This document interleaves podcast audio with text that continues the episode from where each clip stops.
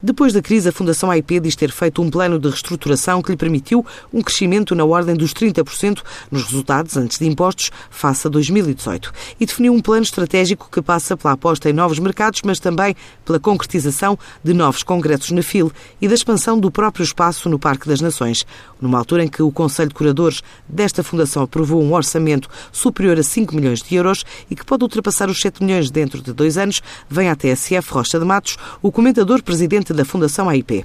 Nunca deixámos os mercados tradicionais, simplesmente diversificámos, eh, foi a oferta.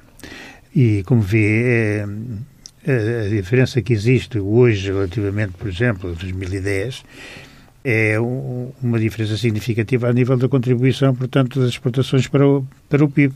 Nós, neste momento, estamos com 44%, mais ou menos 44,3% se nós fizermos uma comparação com países de dimensão semelhante àquela que tem Portugal, eh, dá-lhe, por exemplo, uma Dinamarca, que está muito mais acima, o contributo, portanto, deles, em termos de exportações no, PIB, é, é, muito superior é, ao nosso e, portanto, nós temos sempre em atenção os melhores. É, e tentar seguir, portanto, essa, esse caminho, essa pegada.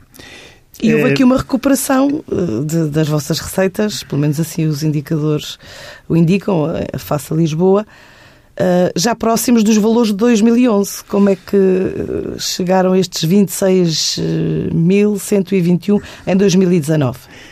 Acontece que as vendas não cresceram tanto como nós, eventualmente, gostaríamos que crescessem, mas, mercê da estruturação interna que fizemos, eh, os custos diminuíram muito eh, e, e portanto, aumentou a nossa a capacidade competitiva de forma significativa eh, e, por outro lado, também o nosso EBITDA, portanto, cresceu muito, os nossos resultados operacionais cresceram também Voltaram forma, para terreno positivo. de forma significativa e hoje, com menos vendas, eh, nós temos resultados muito melhores eh, do que tínhamos eh, no passado. E o que é que se perspectiva na agenda, assim, a curto prazo, para este ano, por exemplo, até ao final do ano? Neste momento, portanto, nós perspectivamos vender este ano 32 milhões. 32 milhões no, no conjunto. E, e, e estamos, temos, estamos a negociar congressos neste momento, para lhe dar uma ideia, nós temos reservas já para 25, 2025. E, e dentro daquilo que nós eh, temos, eh, nestas instalações, dos quatro, dos quatro pavilhões que lá temos, que são, eh, neste momento, 41 mil metros quadrados de área eh, coberta, eh, nós vamos avançar em duas fases. Em duas fases. Mas significa que desistiram de, da expansão designadamente para a Praça Sónia? Não.